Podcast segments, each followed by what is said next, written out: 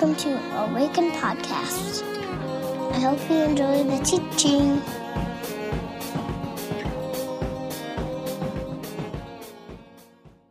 Welcome uh, to the second week of Advent. If you are not aware, this is the season of the church calendar. It's the beginning of the season, of, or the, the church calendar. And it's a season of waiting and hoping and anticipating what is to happen or what is about to happen. The story of God written down in Scripture is uh, there's, there's this very, very much this sense of anticipation of uh, for those who experienced it first, the words of the long-awaited of the, the words of the long-awaited Messiah sort of echo in time and in the starry night. And from the moment that they stopped speaking and the prophets, uh, 400 years of silence until the angels burst onto the scene and share that great uh, message with the shepherds that good news and great joy has come for all people. So we're in this series called Hidden, and we're asking that question of like, is there anything that's just hidden below the surface of this story that maybe we've heard a hundred, a, thousand times for some of us who've been around the church a long time?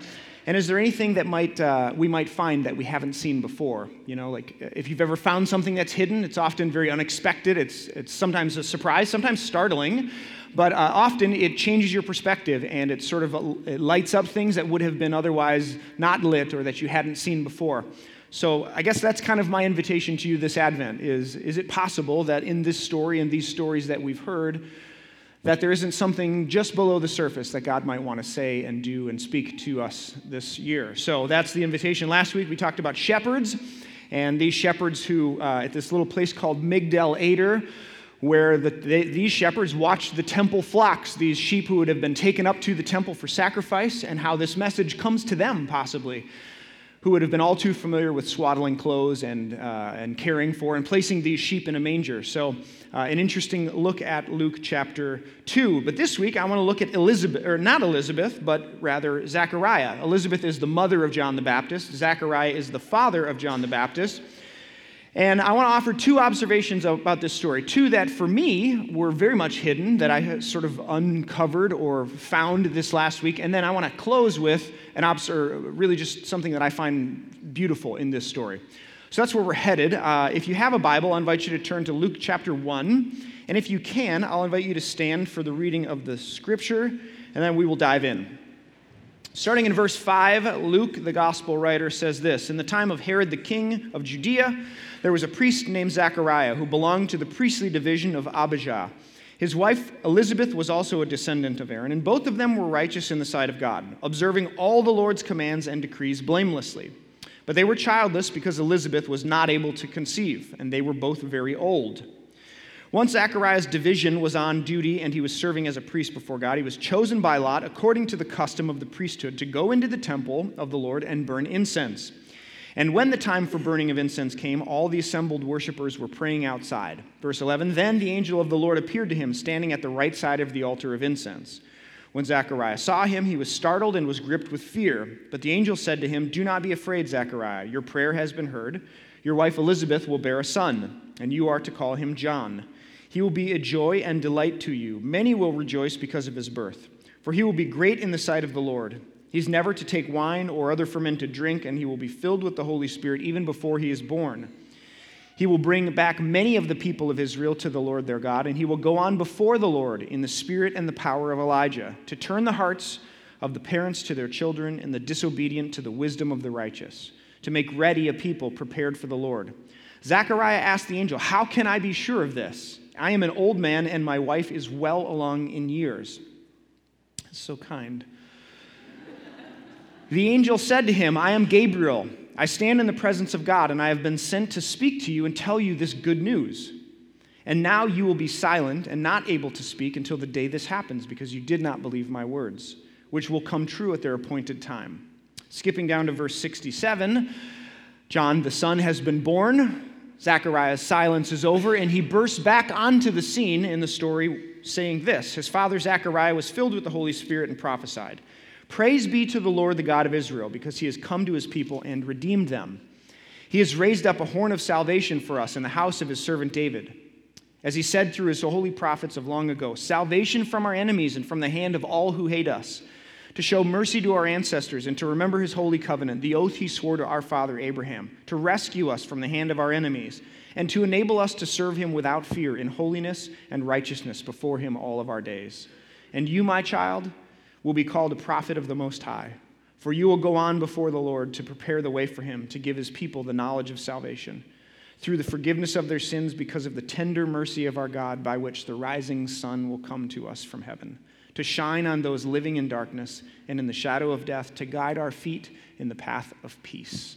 Pray with me. God, this morning, as we think about this text and what it means for us, I pray that uh, you would speak, that you would take these words which you spoke once and you would make them come alive to us again. So do it again, I pray. Reveal yourself to us. Uh, offer who you are and um, your love and your care, your, uh, your desire for us to be the kinds of people that you've made us to be. Uh, invite us to that, I pray. In the strong name of Christ and God's people said together, Amen. You may be seated. I didn't grow up in a liturgical setting, so sometimes I like to just hear the whole story. You know, that was a long passage, but uh, that's, that's the way people have been doing it for ages, I guess. Just read it. There you go. The word of the Lord. Thanks be to God, right? A little background before a couple of observations. Uh, Zechariah is a priest in the tribe of Levi. If you don't know much about the story of the scriptures, you have to go back to the book of Leviticus to hear and understand and learn about the, the Levites. Jacob, who we talked a little bit about last week, was the father of 12 sons, the 12 tribes of Israel. One of them is the tribe of Levi, and they are designated by Torah, by Leviticus, by the law, to be the ones who serve in the temple. So the temple is in Jerusalem. At first, it's a tent, and then it's a, a, sort of movable structure, and then eventually it gets built in Jerusalem. And so all the people of Israel at the highest and holy of days would make their way there. And it's really the pinnacle, it's the epicenter. It's sort of the, the, the it's lit, literally the top of the mountain in, in the surrounding area. It's at the top of a large hill. And the priests would serve in the temple for the worship of God's people. So they would do a number of different things, but it kind of in, in a couple of categories. One would be like the making ready of and the preparing of and the offering of sacrifices. So there were sacrifices daily, uh, at, excuse me, grain offerings and uh, animal sacrifices and uh, those would be done every day, so uh, that would have to happen. There was uh, lights in the temple, lamps that had oil filled in them, and so those were, in, we had to make sure those kept, were kept burning. There was incense offered at different places in the temple, and so someone had to take care of that. And, and of course, we don't think about this, but this was a bloody mess, right? No pun intended there was blood and there was gut there was there was it was a dirty place and so the priests are the ones who would literally like clean up and so to the levites we're grateful for your service right uh, they had two main jobs. One was to sort of keep contact with the divine in this holy place. So, the location of the temple and this physical geographical place, they believed that God's presence and God's spirit was literally in the Holy of Holies, and the Shekinah glory of God resided in this place, the Ark of the Covenant. If you've seen Raiders of the Lost Ark, you know exactly what I'm talking about. And so, to keep contact with the divine, the, the priest did that work. Um, they also uh, would help the people stay pure or become pure in order to participate in religious worship at the, at the, the temple. So there was a, lots of laws and, and regulations on how you were ceremonial clean and how you prepared yourself to go to temple and all that. And so the priests did all of that work. Uh, Luke lets us know in verse 8 how this would have worked when he tells us that Zechariah's division had been called up so the way this happened was back in 1 Chronicles 24, it tells us that the Levites are split up into 24 divisions.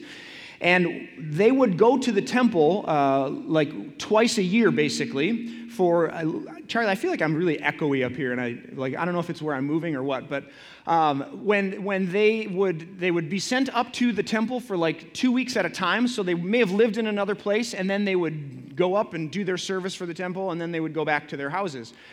Uh, so Zachariah's division had been called up, and so he was on his way and, and up in the temple. Uh, and this is where he gets this vision. So he's in the, the, the, where the incense is being burned, and at the right hand of the incense altar, this angel appears and gives him this message. Okay, so a little bit of background, my two observations. Here we go. The first of which is this How do I know what I know? Or how do I know that I know? I'll say it that way. Um, for a guy, Zechariah, who spent his whole life around the temple, uh, he was a part of the religious life of Israel. He was always there. He knew all the stories. He would have been very familiar with Torah. He went to religious school. He knew all the flannel graph, you know, people and how they all put, got put on the board. And he knew of the potential experiences of worshiping the living God in the temple, right? This is the place where it all happens. So the idea of an angel visiting him is not a completely insane idea. Not to mention the fact that this story of a woman or women who were barren but whom God approached and worked through to sort of bring about God's purposes is not a foreign story in the Israelite, you know, histories. So here you have this priest in the temple and an angel who tells him of this news, and his response is a little bizarre, right? You'd think that the guy who would have spent all his time there and knew all the stories and the possibilities would not have said, um, How can I be sure of this? Right? Zechariah's response in the Greek is literally, How do I know that I know?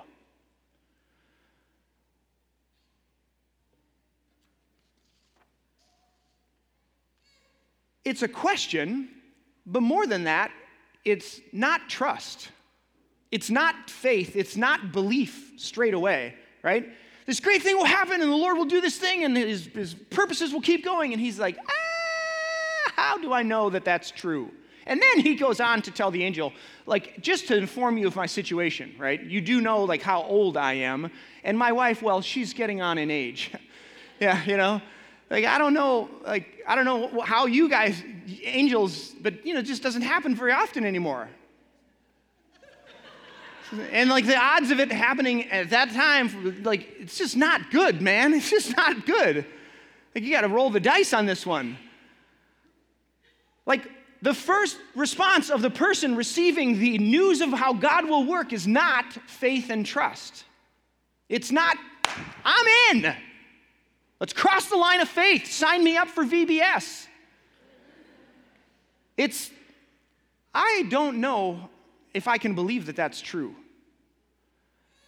And here's a couple of reasons as to why that invitation is a little hard to handle and hard to believe. Doubt, questions, like brutal honesty is his response. And if I'm being totally honest, I've never stopped at this part of the story. I've never stopped here with Zechariah, right? Because Luke 2 comes next, and Luke 2 is Christmas story, and everybody wants to get to Christmas. But just for a moment this morning, because we're not to Christmas, we're in Advent. The people who were walking in great darkness are still in great darkness in the story. So, what if we just carved out a little space to let this breathe?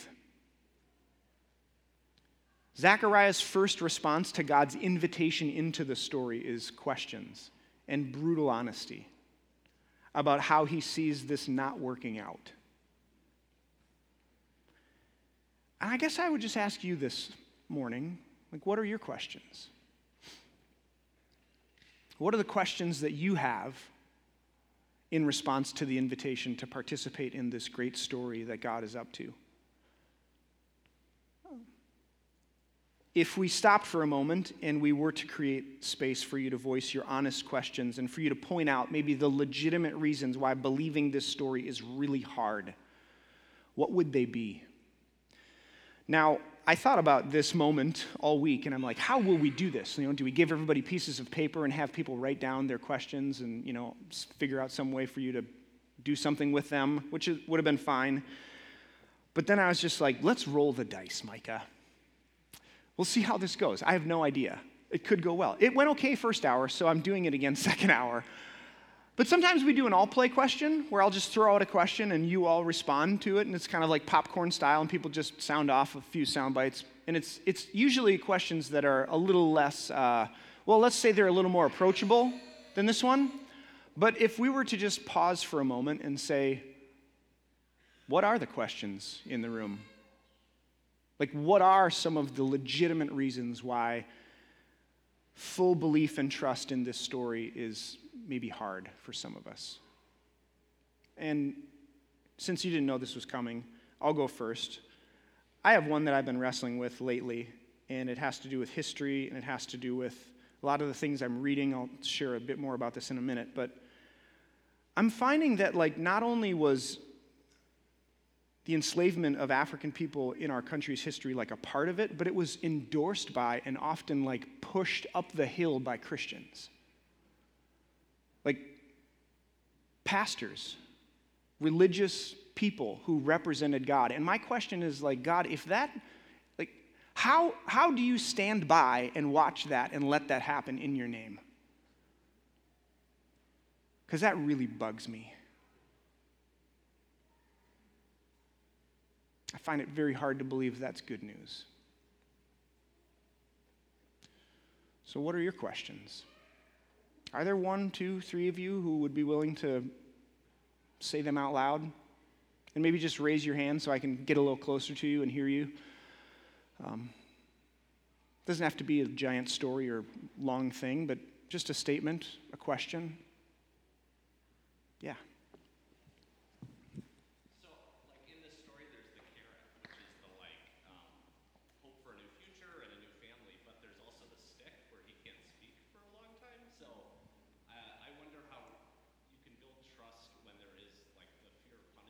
Yeah.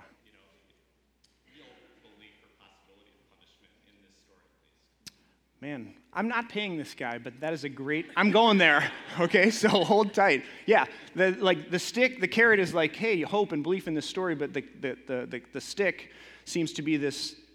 It seems to be like a tit for tat, or if this then that. Um, okay, good. Yeah.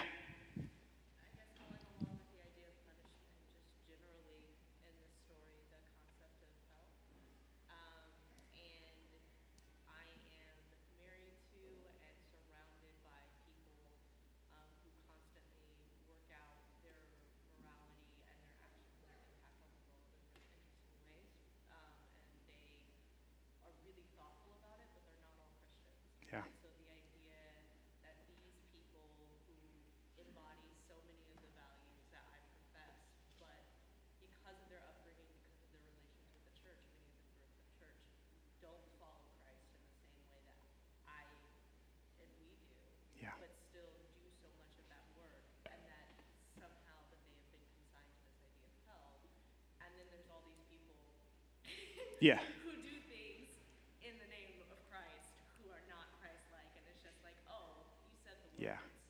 You get the I, I Yep. So the idea of people who may not profess to follow Jesus, but certainly act a whole lot like Jesus, who would then get deemed, you know, their eternal destination is, is hell, according to some, and others who don't, who do follow Jesus, but do often very hellish things, and somehow like yeah, okay. Maybe one more.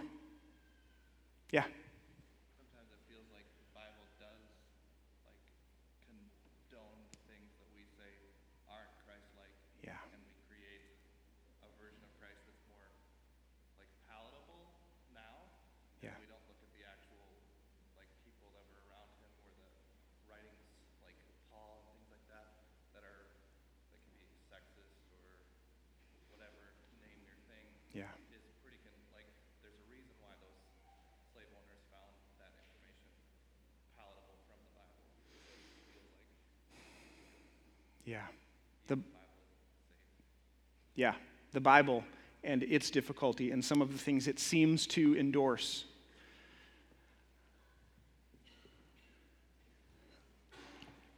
Uh,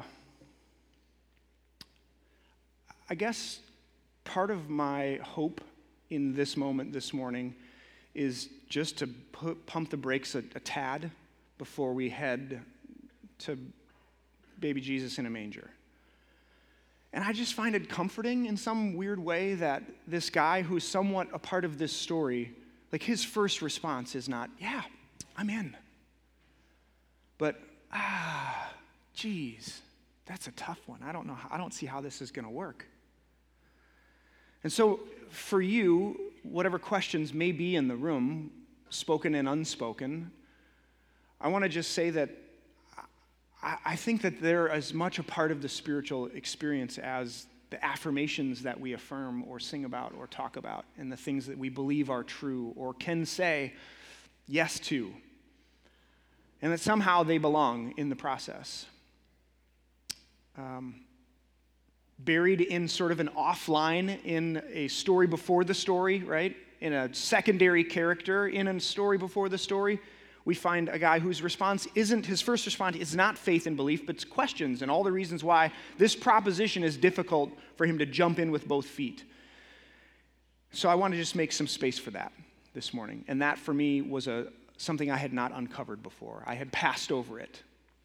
Um, before I move to the second observation, you might be sitting here thinking, um, that's nice, but if you keep reading, it, it, doesn't appear that his silence is a positive thing. Like, okay, great, but like that seems like it's punishment for him. He doesn't believe, and so then he has to be quiet for 40 weeks, right? Uh, and to which I would say, yeah, that's fair. Totally fair. That's one way to look at the story. But what if there's a lot of ways to look at the story? What if there's 70 ways to look at the story? Like within the tradition that we come from, in the, in the rabbinic tradition, they would say that Torah has 70 faces, and as you turn it each way, you begin to see the light of something you didn't see before. So, what if there's other ways to see the story? What if it's possible that 40 weeks is not punishment for his lack of faith or doubt, but rather, could it be that his doubt and his questions and his honesty ushers him into a transformative experience where something is born in him that wasn't present prior to that moment? Is it possible that there's 40 weeks of something dying in Zechariah and something else being born in Zechariah? Maybe silence for a period of time is exactly what his soul needed. So, what might have been born in that season of not being able to speak for Zechariah? I don't know. Don't you wonder what that would have been like? Which leads me to the second observation, and it's an observation about power dynamics. So, just track with me, okay? Zechariah is a man. Everybody clear? He's a religious man. Got it? In a really religious culture. So, who has all the power? Zechariah! This is a guy, a man who's, who represents God to the people. You could, I mean, that is a very powerful position. I have never saw this before until this week when I started studying, and thanks to Jenna and others. What if we looked at this passage in terms of power and who holds it and what happens to it? Have you ever heard that phrase that you, once you see, you can't unsee? Have you ever heard that? So, like, you know, you have this lens through which you see the world, and then once you see it a new way, it's like you can't unsee what you've seen, you can't unlearn what you've learned. Uh, for, for me and our staff at Awaken, I'll just let you in on a little bit of a journey. Last year, ironically enough, in, a, in a, an intentional weekend of silence, we all sort of felt the Lord leading us as, a, as individuals, but then us as a leadership community in our church to make a commitment to this value of justice in our church. And so over here on our your right, my left, is now this board, which we just went through over the last six weeks. By the way, if you see Katie in church, thank her for her work. Beautiful. She painted that.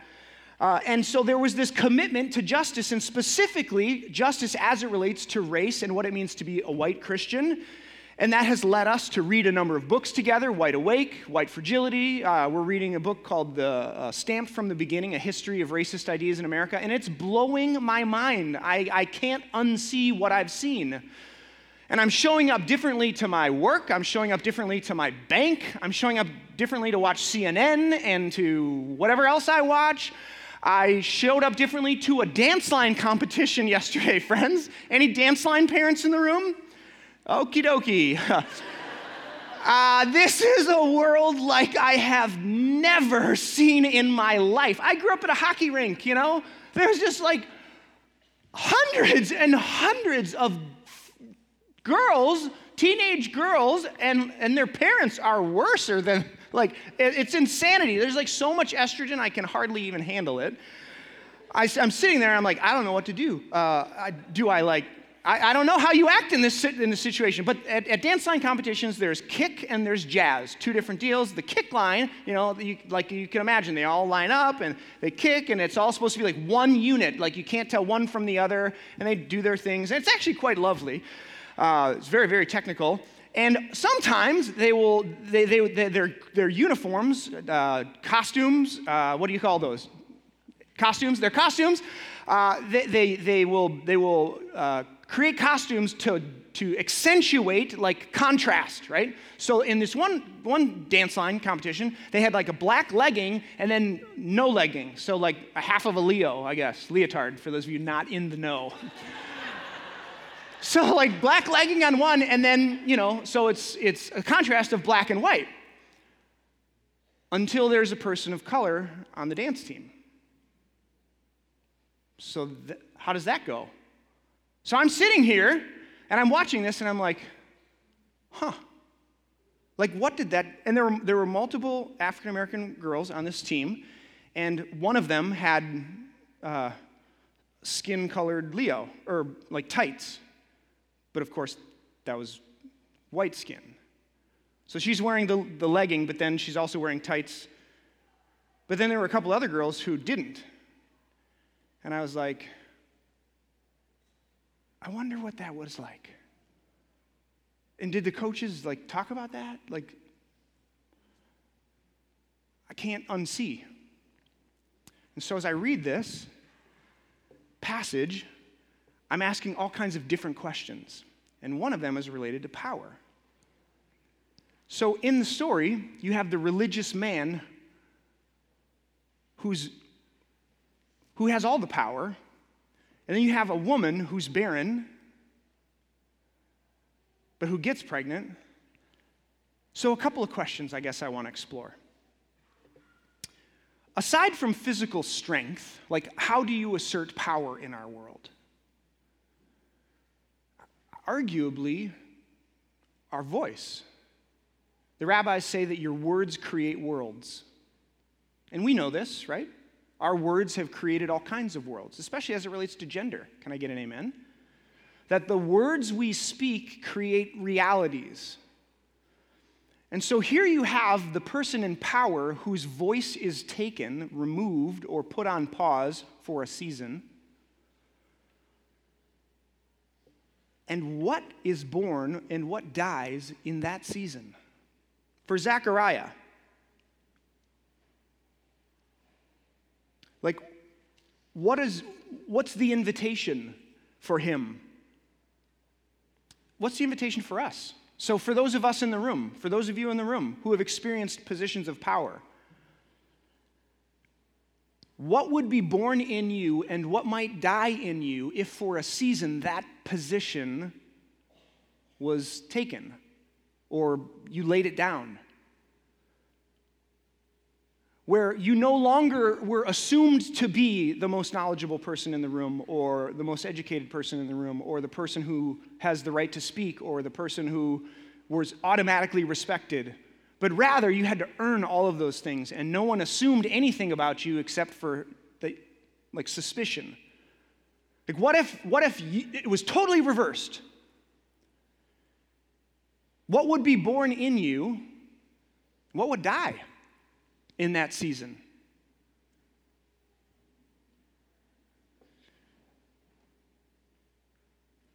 or flip the coin for the people in the room who have experienced powerlessness for whatever reason. What would it be like if those who were in positions of power were lowered and those who were always on the underside of positions of power were raised up?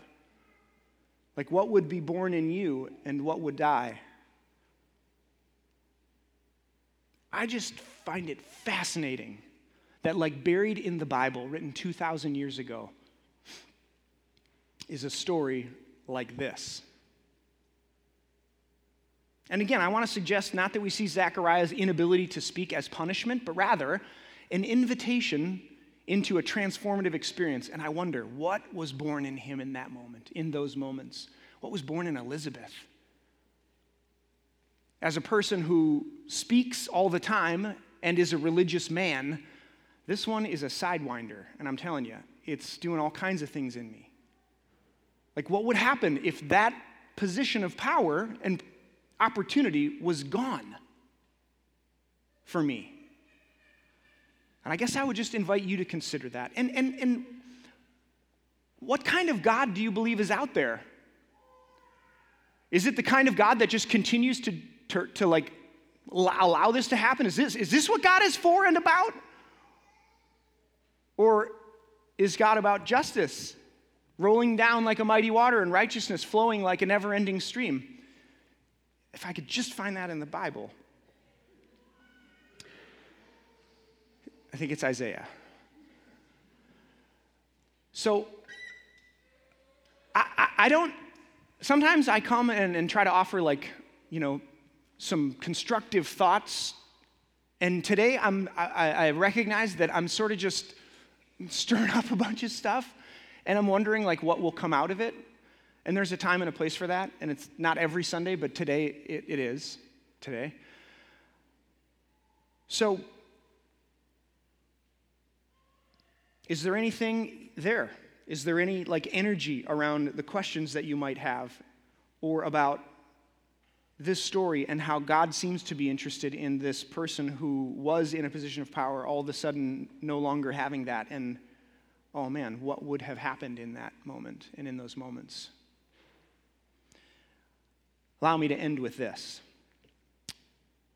The last part that we read in, in Luke 1 is Zechariah's song. And after being able to speak, after he offers doubt and questions and wonderings, and then isn't able to speak, the first thing he speaks after that, when he is able to speak, is this song of praise, this, this like outpouring of he speaks of God in past tense. So he's speaking in past tense about all the things God has already done, right? God has done these things for Israel, and God has restored his people, and God has brought a horn of salvation, and God has uplifted this and this and that and that.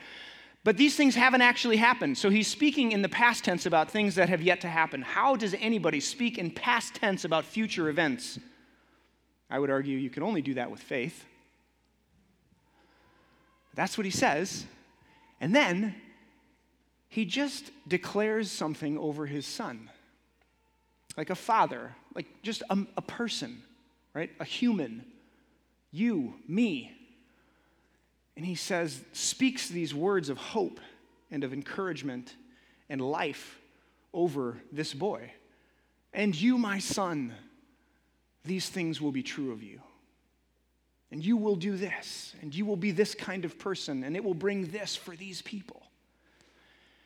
And I just wondered, like, you know, I, I, have had the honor of being a dad to these three girls, and I have prayed prayers like this over their lives. And so hearing this dad pray these things over his son, like, got in my, my dad heart.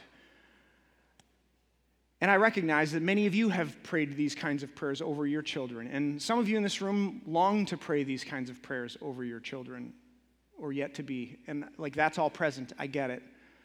But I wanted to end by saying to you all that for, for better or for worse, for the last nine years, I've been the pastor of this church. And I've journeyed with many of you, and I've walked with through deaths and births and marriages and baptisms and meaningful moments in your life. And I am learning how to be and how to see myself in some ways as a father, not just to my kids, but to this community. And so with Zachariah's prayer for his son as an inspiration, I wrote something um, a couple of years ago over this church. And I want to pray it again. I want to read it to you again. So if you heard it once, um, maybe you'll hear it fresh. And maybe if you've never heard it before, you'll hear this as my heart for you, um, my heart for us as a community. So I'm going to invite us to a time of silence. Um, I'll invite Dan and the band to come back up. And then I want to offer this prayer, this blessing, which is both what I believe is true and what I hope it will be true about you and about us as a community. And then I'll invite you to sing this one last song, which is an extension of that. So pray with me if you will. God, as we take a few moments to be silent and quiet in the midst of busy lives in a busy season, it's my hope and prayer that your Spirit would lead and guide and direct and offer that which is needed. So speak to us now.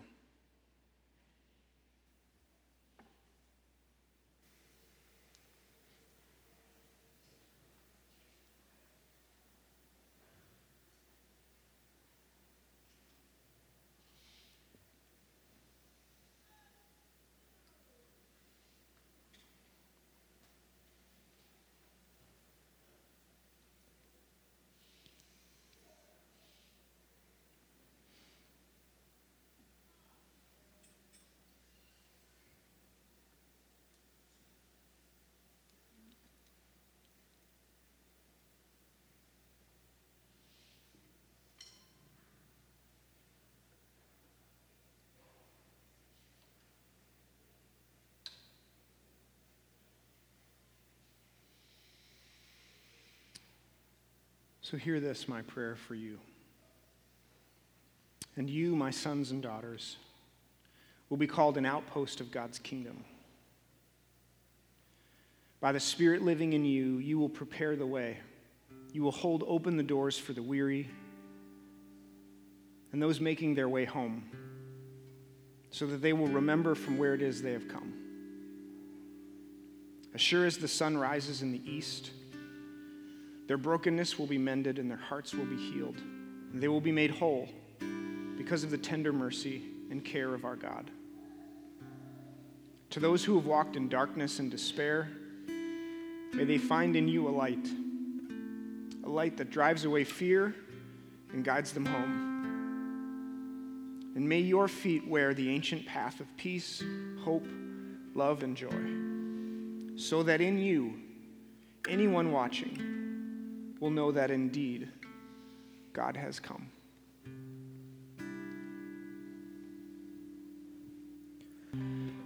Any gathering that we close with that song is always a good one. I think whoever wrote it um, understood something about what it means to be a pastor because that is my hope and my prayer all the time for you.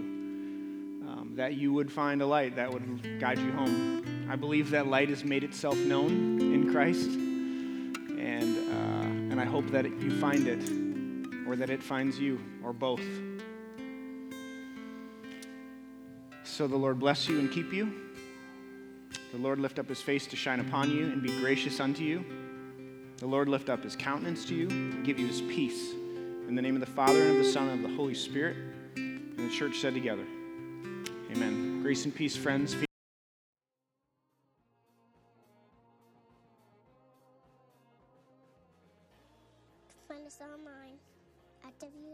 www.awakencommunity.com or on Facebook at www.facebook.com backslash awaken community.